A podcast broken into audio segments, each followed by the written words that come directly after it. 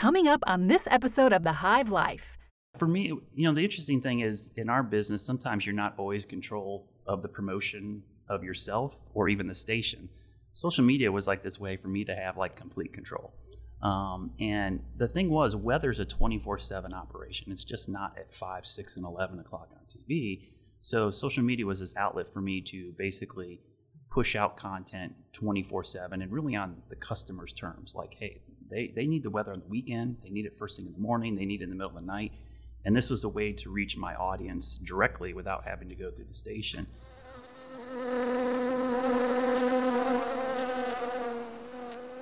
Welcome to The Hive Life, where we pull back the curtain on Spiracle Media, a company based in Charlotte, North Carolina, with a team of former journalists that create beautiful, impactful stories that connect with your audience. Welcome to this episode of the Hive Life podcast. We're coming to you from our studio in the south end of Charlotte. I'm Jared Latch, joined by Tim Bear, both co founders of Spiracle Media. And our guest today is Brad Panovich, the chief meteorologist at WCNC TV here in Charlotte. And if you're from outside the area, you might be thinking, why a meteorologist on a business marketing podcast? Well, I think hopefully you'll understand that by the end of our time together. Brad, thanks for being here. It's great to see you. Thanks for having me. So, I want to start with a little bit of your background. Uh, you're a self proclaimed weather geek and science guy. And it was at an early age that you at least had the science part of that in your sights, wanting to be a scientist. So, what fueled that initial desire? You know, it's it's funny. I, I, grew up in Ohio, so we had a big blizzard when I was six years old, and I, I remember distinctly. It's like a light bulb moment for me. I remember us getting so much snow we couldn't open our front door. There was a big drift, and my dad literally having to like climb out the first story window to dig out the front door. And I got my snow gear on and went out there as he was shoveling the driveway, and I was just mesmerized. I wanted to know how, what, and why this happened. And really, that was from that moment on. I every severe weather event, tornado, thunderstorm, fog, I just wanted to know. I was just fascinated with bad weather. My parents thought I was a little crazy because you know I'm running outside when the weather's getting bad, and um, just fascinated with this stuff. And they thought I'd outgrow it, and I just never did. I just just kept being one of those things. Every book report, science fair project through school was always on weather. That's just what I wanted to do. And it's funny because you know I had some people on TV that I followed growing up, but you know when I when I was young, um, it probably dates me a little bit, but you know most of the the weather people on TV weren't meteorologists, right? They were personalities, or they were someone who, hey, you're not good at the news. Can you go over to the weather center and read? They didn't really know the science. They were really presenters, and so I never really wanted to do that because I really was fascinated with the science and luckily I stumbled into an internship in college because there was a hiring freeze in the government, which is the biggest employer of meteorologists, and it just kind of took off from there. That's awesome. Talking about college a little bit, um, you played soccer at Ohio State. Yes, I didn't realize that actually. I've known you for years, and I never knew that.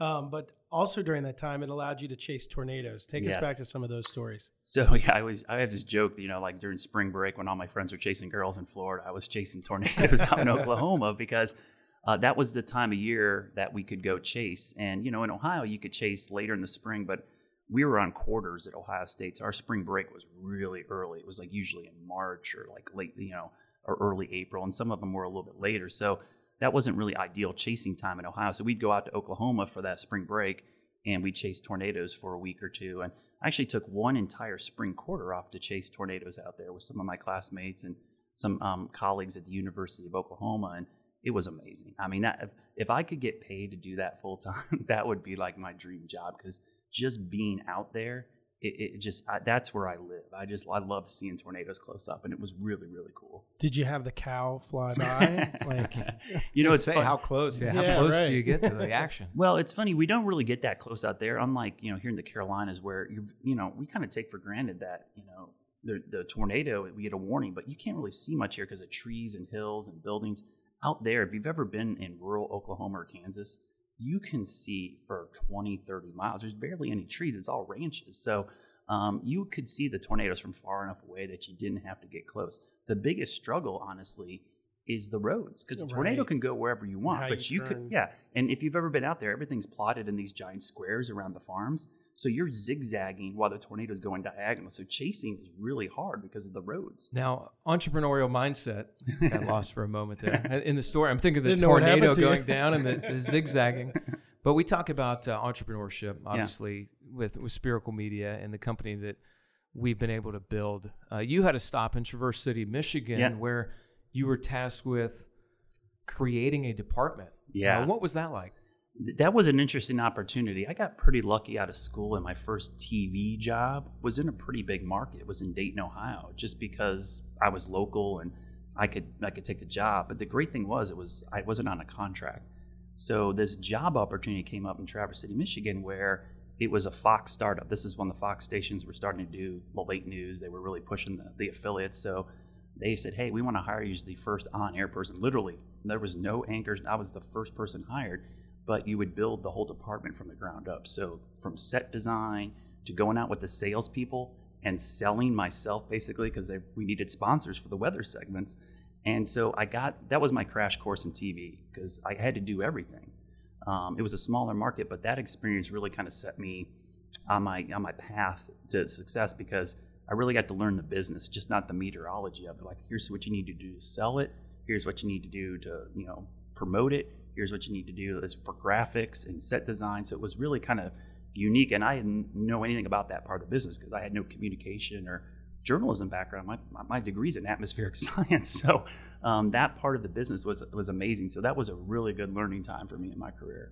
And so from Traverse City, you went where? How did your map go? Because so, I know some all of us that worked in TV yeah. have this weird map of cities that we never. So this is really bizarre. I went from Traverse City, Michigan, to New Orleans, Louisiana. so literally almost the Canadian border to the Gulf of Mexico, and it really wasn't something that I wanted to do. I thought I'd work at Traverse City for a while. For being young, I had a pretty good contract up there. The station was new. I think they didn't know any better. They gave me health club membership I had a clothing allowance. I was I was making the most money I'd ever made in my life. I thought it, I'd be there for a while. Well, as often in this business, the station was being sold, and I had just come back from a weather conference um, in Orlando, Florida, and you know I had networked with people, and people were like, "Hey, you should come check out my." I'm like, "Yeah, I'm good. I'm good." Well, I got back. We had the meeting. We're selling the station, and I knew enough about the business. Like, doesn't necessarily mean you're going to get fired, but it's probably a good time to keep your options open. So I contacted somebody I networked with down in uh, WWL in New Orleans, and uh, they said, "Come on down for an interview." I said, "Well, at the very worst, it's a free trip to New Orleans, right?" so I fly down there, and they that day they offered me the job, and so I thought, "Man, do I want to live in New Orleans?" But it was a big pay increase, and it was the number one CBS affiliate in the country at the time, um, formerly owned by the Catholic Church down there. And if you've been in New Orleans, 80% Catholic. So it was like that was the station. So I thought that would be a great building block for my career. I figured I'd stay there a year or two, and I always thought I'd go back to Ohio at some point. I don't know. You always had this vision you're going to go back to your hometown. I ended up staying down there four years, and um, I thought I would be there short period, and I was looking to get back north because honestly, it wasn't that I didn't like New Orleans or the people. I missed four season climate. As a meteorologist, you love the challenge of four seasons, and I'd been to the Carolinas a bunch of times. Played soccer at Ohio State. We came down and played Clemson. Um, I went to soccer camp in Asheville, so I knew this area pretty well. I said, this is a great place. And our sister station had an opening. I applied, got the job, came up here, and literally the first week I just fell in love with the city and knew this is where I was going to be long term. And you mentioned a moment ago that that promotion was one of the things you learned at Traverse City, Michigan spot, and it's something that you do extremely well. You've got a significant following on Twitter. You leverage social. How did you get to that point? And, and talk a little bit about how you use those platforms. For you, I know it's so important to just get the information out. Yeah, for me, you know, the interesting thing is in our business, sometimes you're not always control of the promotion of yourself or even the station. Social media was like this way for me to have like complete control. Um, and the thing was, weather's a 24 7 operation. It's just not at 5, 6, and 11 o'clock on TV.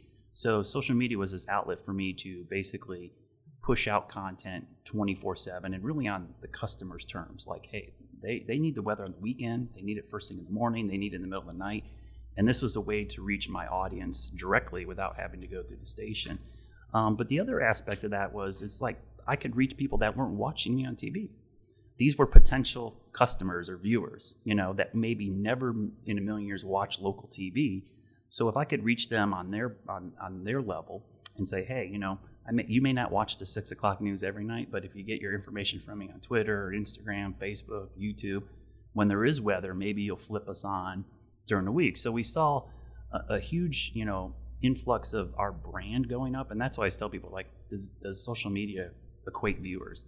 You know, we've done research at the station. It does in some aspects, but the biggest thing we found is like brand recognition goes through the roof. People knew our station through me and where I worked, so it was a huge branding opportunity that kind of became very successful for us and for me personally. So a lot of people get caught up in the fact that they're on TV. Yeah. um, and in your world, obviously, you you you're a scientist first, and meteorologist first, and then TV person second.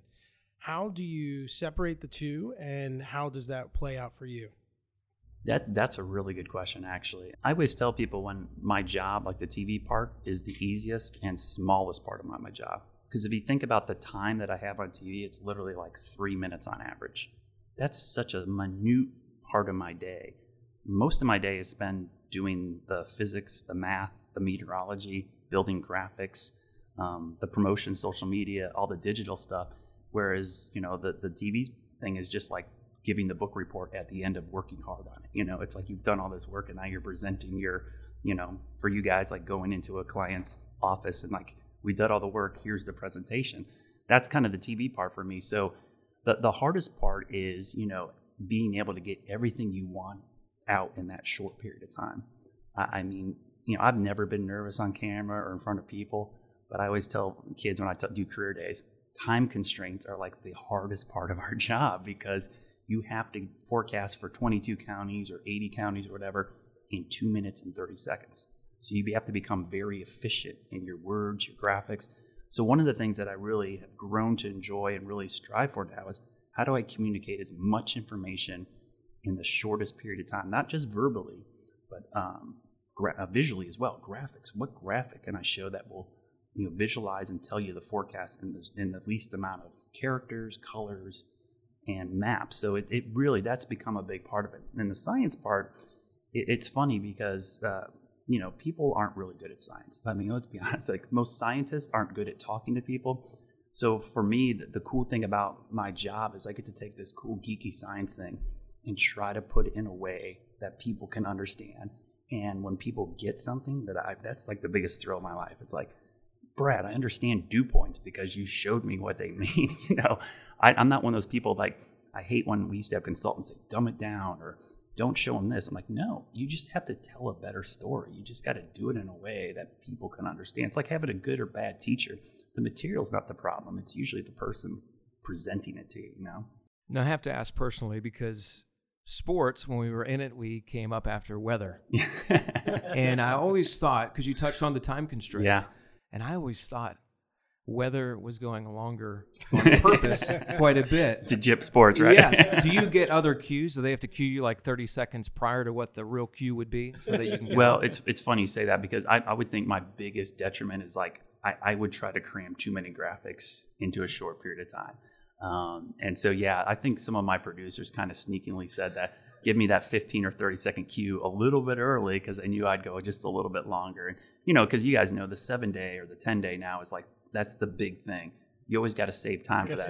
Yeah, so we we would count down to the time that we had to give 30 seconds to that. So they kind of always kind of gave you a 30 second buffer. But you're right. When the weather is crazy, I feel like I'm always going over because there's just so much to talk about, you know? Like winter weather around here, it's like snowing in one place, raining somewhere else. It's it's really hard to get all that in. But yeah, I always felt bad for the sports guys because I love sports and I'm like, you know you're jipping the sports person if you go long. well, we always had to load it up with uh, a couple stories we could drop. Yeah, you know, even at the six o'clock. But getting back to you on social and your presence, especially on Twitter, because I've hit you up from time to time on direct message, and I try not to do it all the time. But if there's a family outing or I want to know how it's going to affect my tee time, I hit Brad up and say, "How how are we looking here?" But with you, it seems like you're probably responsive all the time. How how do you stay up with all that and balance the family stuff at the same time? That's tough. Um, I think that's why I like Twitter so much because it is something you can do super quick and easy, even like when you're doing family stuff. And, You know, it's not. I don't. I don't like to check my phone. I definitely have off limits times now, like at dinner or certain times of the weekend. But it's it's easy for me to pick up the phone and like see a, see a question from somebody and answer. And to me, that's probably the most successful part of being on social media for me. And people was like, "What's your secret?" There's no secret, there's no silver, silver bullet, but I do, I'm a big fan of people trying to respond to as many people as possible. That personal touch is important. Let's face it, everybody's got weather on their phone, right? You can go look at the forecast, but it's the nuance of it. Like, what does that icon mean? What does a 40% mean? Does that mean I can't go to the golf course? I can't. Because, you know, if you go to the beach, for instance, everyone you know, will hit me up on Facebook or Twitter, Twitter and be like, oh, it looks like it's going to be a rainy weekend at the beach because my app says it's going to be 80% every day. Like, no, that's like every day at the beach, right? You get a passing storm for 30 minutes in the afternoon and it's sunny the rest of the day. I can tell you that. The app can't really inform you that. You just see that 80% and think, oh, it's going to rain all day. No, that just means it's going to rain for 10 minutes in the middle of the afternoon. That means 20, 23 and a half hours of the rest of the day, you're going to be fine. But that's what the app can't tell you. So that's what keeps me in business. So that's why social media is so important because I can give that personal touch and kind of be that you know, in, interpreter of the information. Not too much different than a doctor. I'm sure a lot of people go to Web, WebMD and go, "Oh, I think I have this." Well, you got to go ask a doctor, and then they'll give you a better opinion. So it's I'm not against apps because they actually drive probably more people to ask me questions because they see something that they have a question about. So something that you have that I think some people have now been able to get used to is the work from home side of this thing. You have this command center at home that you're able to still do your work from home. Everybody else now through this whole pandemic has had to get used to that and the idea of having a home office. What's that been like for you and, and how did that all come about? It's funny you say that because literally when this all happened, um, my boss was like, let's test your shot. And I did because I already had the setup you're good, go home. It was like I was the first one home and I was the first one back because, like you said, I already built um, a studio at home because I did so much digital content. Uh, I'm, a, I'm a reformed gamer, I tell people, because I used to game a lot as a kid. So I built my own machine and I built it with three monitors and all set up for streaming and for building graphics at home and basically doing digital updates from my from my home. So I got USB mic, lighting, everything. It was all set up. So it wasn't too hard for the, me to go live from home almost immediately because I could do it right now. Um, so for me, it was really super easy. Um, the hardest part is actually that I didn't really think about was just the setup time um, for all the shows because when you're doing live nonstop, and the other thing is you know having your family around because you know they're they're home with you. So it's like I think a lot of folks have gone through this where your kids are at home and you're working from home. For me, it was like the talk like, hey, no yelling because I'm on TV for two and a half hours. And when you have two kids, it's like it's hard to tell them not to be loud. Um, so that was the hardest part was juggling the family and work from home at the same time. And I know a lot of people have dealt with that. Um, but for me, it was particularly hard because I wasn't used to having to do that at the same time. Um, the work from home was like a way for me to be with them more. Now it was like there was a little bit of conflict because they were around all the time, so it made it a little difficult. Sure. Did you get the family to come in and help you with some of that setup at all? Did they? My son did. He was really good because what I did, I tried to mix up my shots. I would go in the backyard quite a bit uh, and work from home. So I would have him carry lights down or carry the mic cables and uh, go set up because you know I had a pretty elaborate setup at home. I was using my phone as my primary um, camera because we have an app that you know TVU, which is a big company that streams it back to the station. So I was relying on laptops and tablets and other things to do like my IFB and control my graphics. So I had a lot of other ancillary equipment going on in the background and then lighting. Um, and so it was it, the setup every day was a little crazy because you're like I, I, now I understand how a lot of the photographers I work with feel like where they're literally setting up and breaking down all the time. That's pretty much what I was doing every single day between five and six, and then at night I'd go inside and go upstairs. So there was a different location for all the shows. So let's go back to Ohio State real quick and playing soccer there, and then you then you played a year professionally in, in Columbus, so that's on your resume as well. I always enjoy this with guys that play collegiately and in a major D1 school. What did you take from that experience playing soccer that maybe translated into what you do now or even the start of your career? You know, it's interesting. I I was always into sports, but soccer was the one thing I played year round, and I got really good at because I was a keeper. Um, so if you're good at goalkeeping, it's like being a left-handed pitcher or a catcher. I mean, it's like you're such a valuable commodity. So I was always able to make teams and get on teams. So when I went to college, you know, I knew I wasn't going to play professionally. So I knew meteorology was my future. So I turned down a lot of scholarship offers to smaller schools because they didn't have meteorology programs. So when I went to Ohio State, I didn't have no in, you know, intentions of playing. I just decided to walk on, and I, I, made the team and played two years, and then just didn't like the coach, and we didn't get along. He was not big fan of walk-ons, so um, I decided to go play with the club team. And I think just the practice and being around the guys and just that experience um, was really helpful to me. I mean, just, you know, especially I look back now, I think my TV career probably took off more because of playing soccer, because being around guys and having that, you know, the communication with them. Um, and and working in a, a D1 school, you mentioned about the cool thing about playing soccer at Ohio State. We weren't a big soccer school at the time; they've grown, but this just goes to show you how big football is at any school. The facilities we had at our at our disposal were amazing. We could practice in the Woody Hayes facility when it was raining. You know, most schools don't have that. And then the training tables and the you know, we were sponsored by Nike. That's the one thing I remember was so cool. I wasn't on scholarship, but I got lots of free gear, right? All this Nike always. gear. So it's like any shoe you wanted, any jacket. So the gear to me was like the coolest thing ever. Um, and then just seeing like the training tables, you'd see the football guys and like the stuff they got to do. I mean, what they eat and what they got to work out. And I'm like, so, but it them being so successful really helped all the other sports and having those facilities was was really amazing. But I think just you know being around the team and being a leader too, um, especially my senior year on the club team, traveling and kind of being a leader on, on the team really helped a lot for my what has eventually been like my management part of my job as a chief meteorologist because you're, you're in charge of other people. So I think the responsibility I gained in that helped quite a bit. All right, so this is the part where we do some rapid questions, little fun ones. Um, so outside of the office, what keeps you moving and motivated? My family, definitely. the kids, uh, now that they're both nine and 10, they're doing so many activities. In fact, I was just camping with them this past weekend in Scouts, and um, I love that part. It's, it's really cool. And now that they're the age where I can actually do stuff with them that I like to do as well, like golfing, baseball, soccer, and camping. So it, that, that really keeps me going. If you can pinpoint one pivotal moment in your professional life, what would that be? Hurricane Katrina. You know, that's that's the the storm. I was actually working in Charlotte. It seems weird. I was here for two years and went back to help my old station because they were short staffed. So I was there before the storm hit because I knew it was going to be bad. And I kind of reached out to them saying, "Hey, if you need help," and I thought I would do it remotely, like update the website or something. Hey, why don't you come on down here? I'm like, really? So I flew down and so I experienced Katrina firsthand. I mean, I wrote it out in the Hyatt Regency Superdome. Worked there for two weeks. Um, that was the first storm that you know, as as a meteorologist and a weather geek, I used to get really excited about bad weather. I'll be honest, that's the way I was. That was the first time in my life I was like, I did not want bad weather because I saw how it affected people I knew, I cared about, my coworkers, and I just saw things that I thought I'd never see in my career.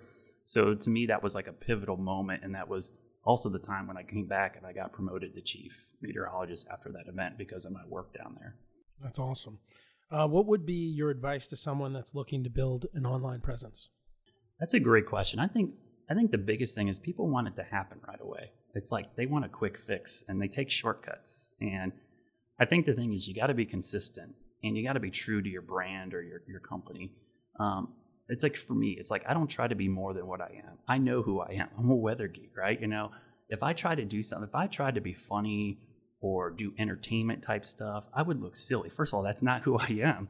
And it's kind of off brand because I do more sciency stuff. You know, that's kind of what I expect. And I really appreciate people that come and say, hey, you look like you love your job. And I really get excited for the science stuff, like whether it's astronomy um, or other things like that. And I think what a lot of people fail to do is that they try to be something they're not, and it doesn't look authentic and it comes across as fake. Um, but I do think consistency is a big part and Jared, you mentioned this about replying to people. I think always being there and answering questions and not, you know, taking days off um, because you know when the weather's bad for me, that's the most important time. Sometimes it's not convenient for my schedule, but I've kind of learned that when the weather's calm, that's when I get that time back. But to make sure I'm there when my my viewers need me the most. The last one is, what is something that people wouldn't know about you that you enjoy doing, fun fact, etc. Well, it's funny. I you know I've done some videos on this. Is the one like off weather topic thing that I've done. I've done some DIY stuff at my house. Like you know, I did one video where I changed oil in my car, and for people are blown away that I changed my own oil. And it was funny. We had a guy, AT&T guy, come out and do our fiber. He was installing fiber, and he knew who I was, and he saw me mowing the grass. And like you're working in the yard, and he was like blown away. He's like, "You don't hire someone to do that?" I'm like, "No, I like doing that type." So I'm really a hands-on kind of guy. I love um, working around the house, building stuff, working on the car. Um, and part of it is, you know, some of it's financial. Like I, I think it's cheaper to change your own oil or do your own work, but it's also kind of a satisfying thing when you do your own thing, like building something. Resided my house, my first house in Charlotte. I resided it completely by myself, just because I got a quote from a contractor and I thought it was way too high, and I knew I could do it better, and I did it myself. So stuff like that is a kind of I think people are shocked that I actually take the time to work on my own stuff. Well, Brad, thank you so much uh, for coming by. Uh, great conversation, fun guy. It's just great to have you here today. Thanks for having me, guys. And make sure to follow Brad on Twitter at WXBrad. We just call him Weather Brad. That's all you need to know. Check him out on WCNC TV here in Charlotte as well. And I want to remind you to visit the podcast page of our website under the resources tab at spiraclebuzz.com for more episodes. And also follow us on social media, all the major platforms at Spiracle Media. For Tim Bear and Brad Panovich, I'm Jared Latch. Thanks for listening, and so long for now. You've been listening to The Hive Life, brought to you by Spiracle Media. Always remember, you can visit spiraclebuzz.com or follow us at Spiracle Media on Instagram, Twitter, Facebook, or LinkedIn. We'll see you next time on The Hive Life.